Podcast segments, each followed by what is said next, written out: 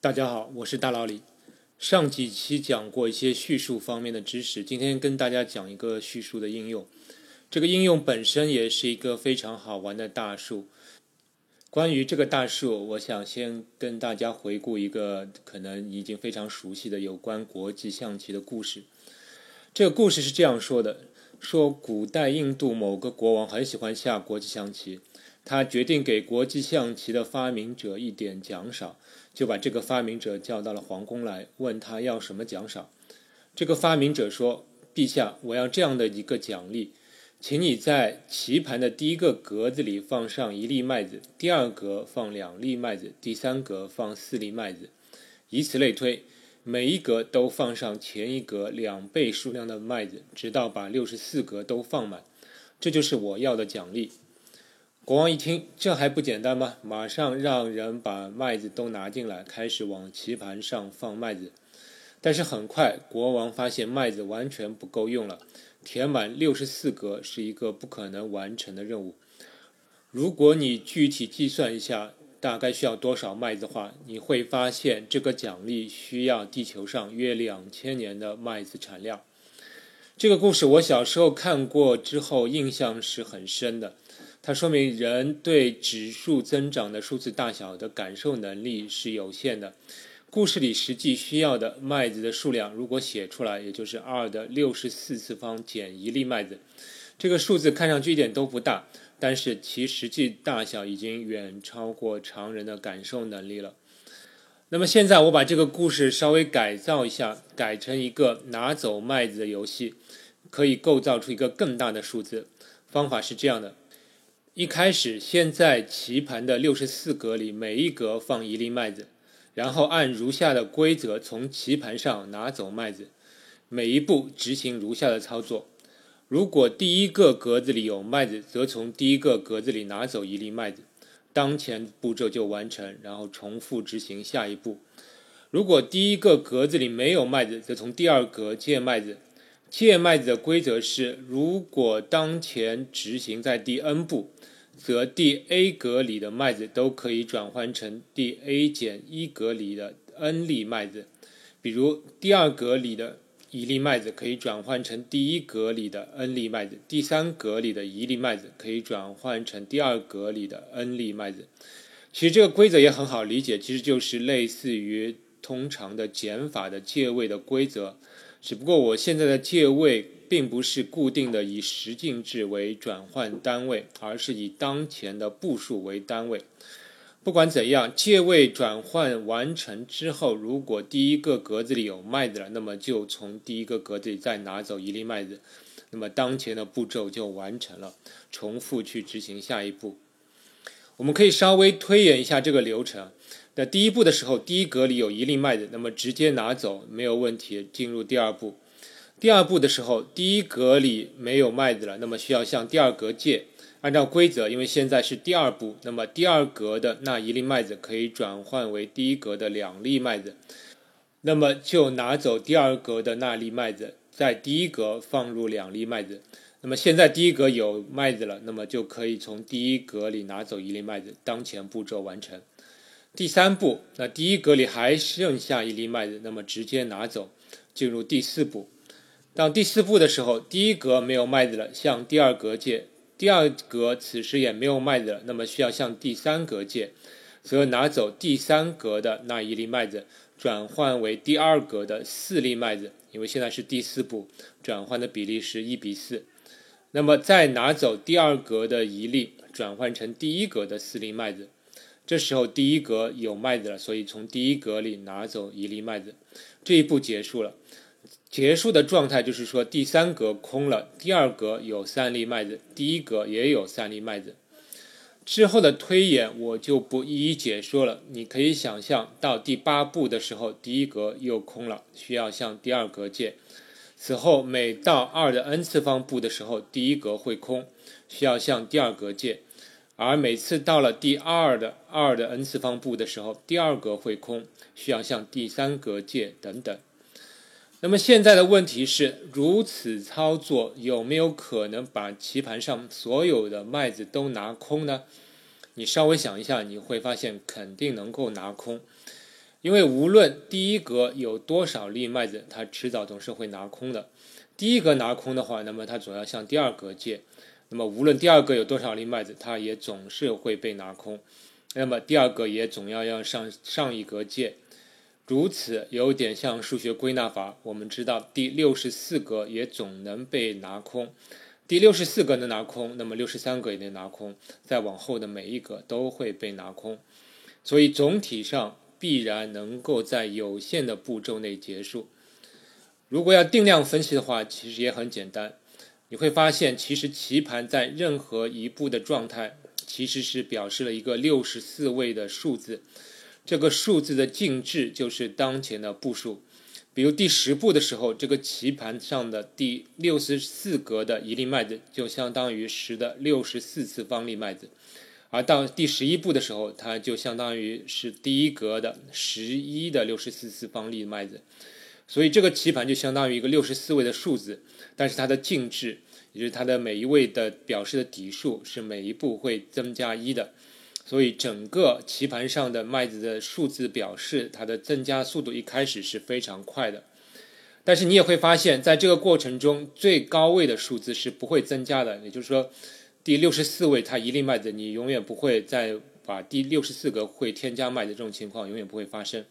它只是底数在增加。所以它迟早会被拿空的。那这样就是要最高位能被拿空，那么也可以推出其后的每一位其实都能被拿空，甚至于我们还能知道这第六十四格被拿空的确切的步数，它就是二的二次方的二次方的二次方等等等等，一共有六十四个二叠加在一起这样一个指数塔。这个数字当然是大的非常非常的恐怖了，但它还是是有限的。那么以上的游戏，我们的整个的操作步骤其实是等价于一个名为若古德斯坦序列的数列。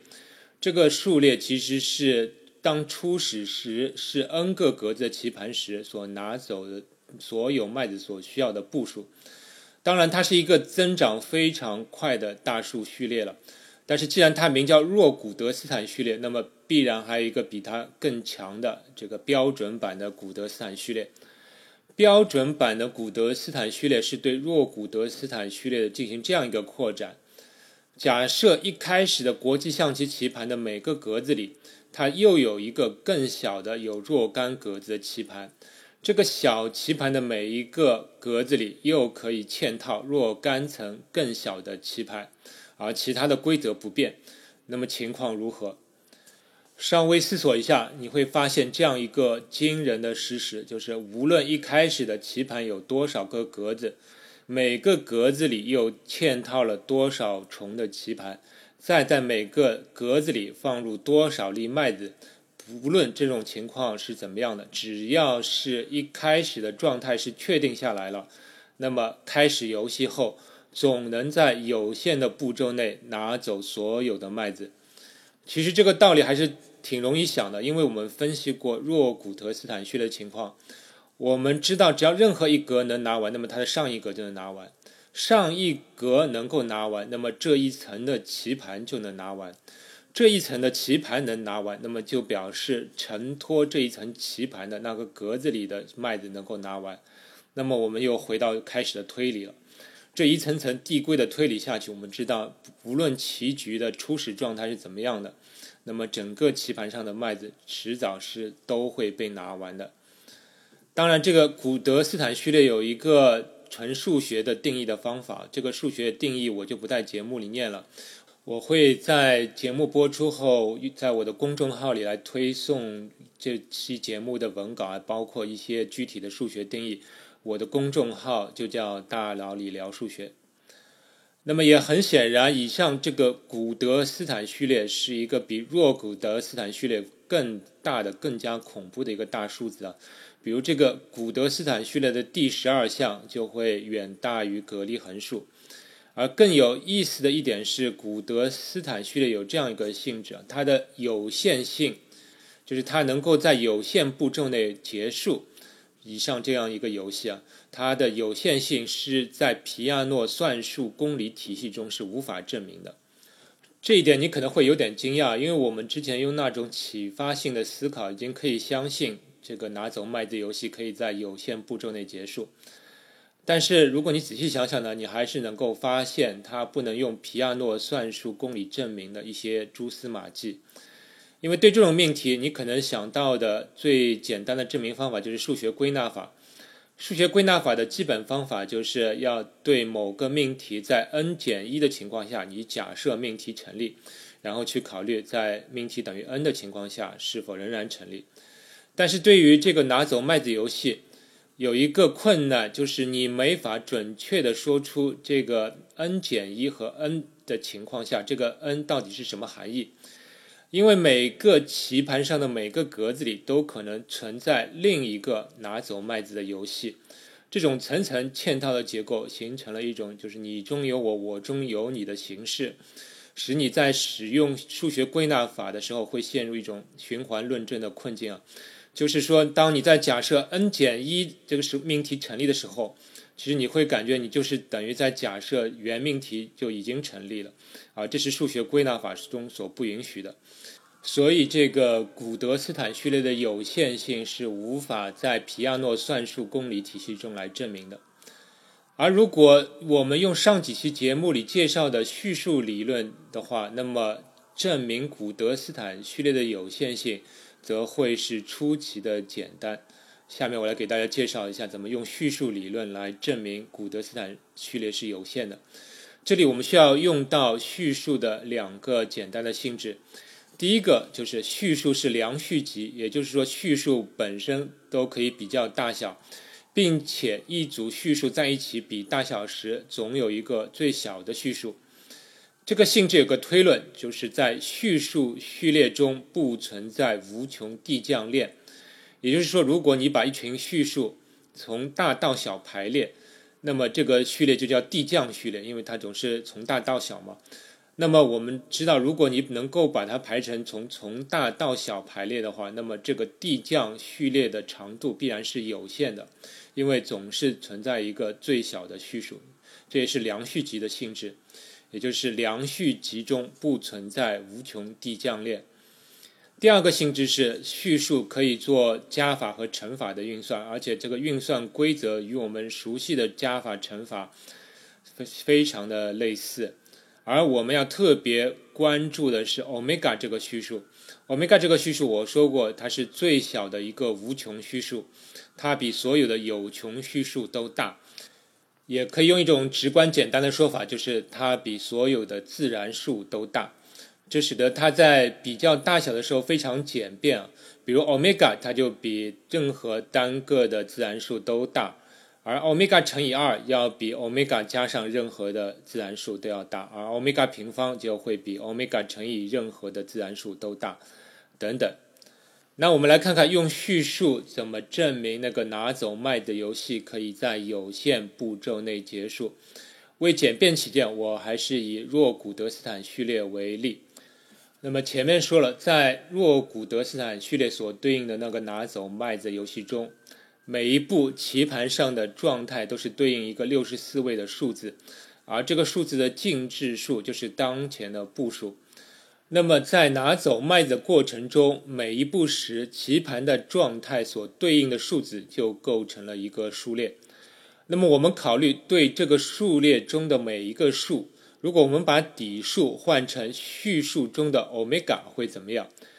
并且我们可以比较一下变换前的数字和。改成欧米伽为底之后的数字的大小，这很就好比就是说，我就假设游戏的步数永远是欧米伽步会怎么样？当然，游戏步数是欧米伽步，这在实际操作上是没有意义的，但是在大小比较上确实是有意义的。此时我们要把原版游戏里的这些数字也看成序数。我讲过，就是所有的自然数其实也都是序数，所以它们是可以与欧米伽来比较大小的。而在原游戏中，每一步的底数都是一个有限的数字。当我们把这个底数改成欧米伽这个无穷序数时，它们当然都会小于这个以欧米伽为底的数字。而我们再看一下转换过后的这个以 omega 为底的序列，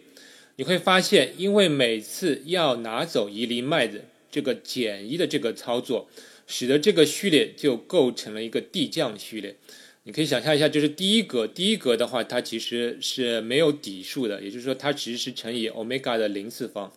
所以它其实实际上是并不包含 omega。但是第一格的话，我们每次会拿走一粒麦子，这样就会导致这个以欧米伽为底的序列变成一个递降的序列，而这个递降性，你也可以自己列出一些数字，其实它是用到了这个欧米伽在做乘法和加法上的一些特性。各位可以去体会一下，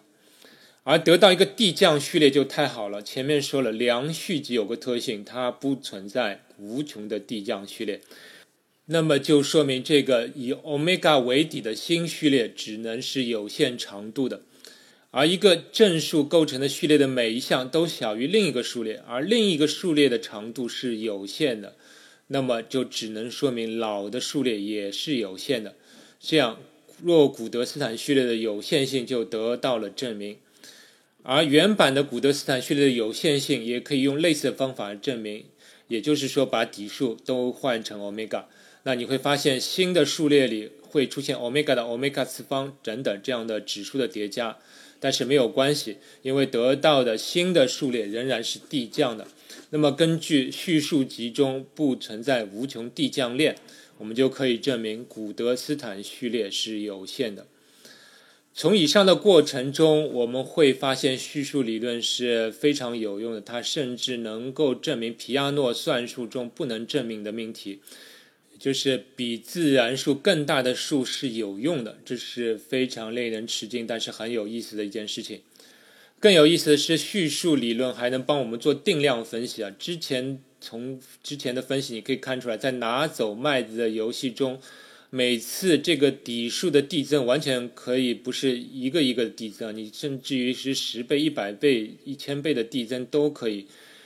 因为你得到新的数列以换成欧米伽为底的话，它还是递降数列，对不对？所以你可以分析看看，当底数的增加速度达到怎样的程度之后，其所对应的这个以欧米伽的序列不再是递降序列了。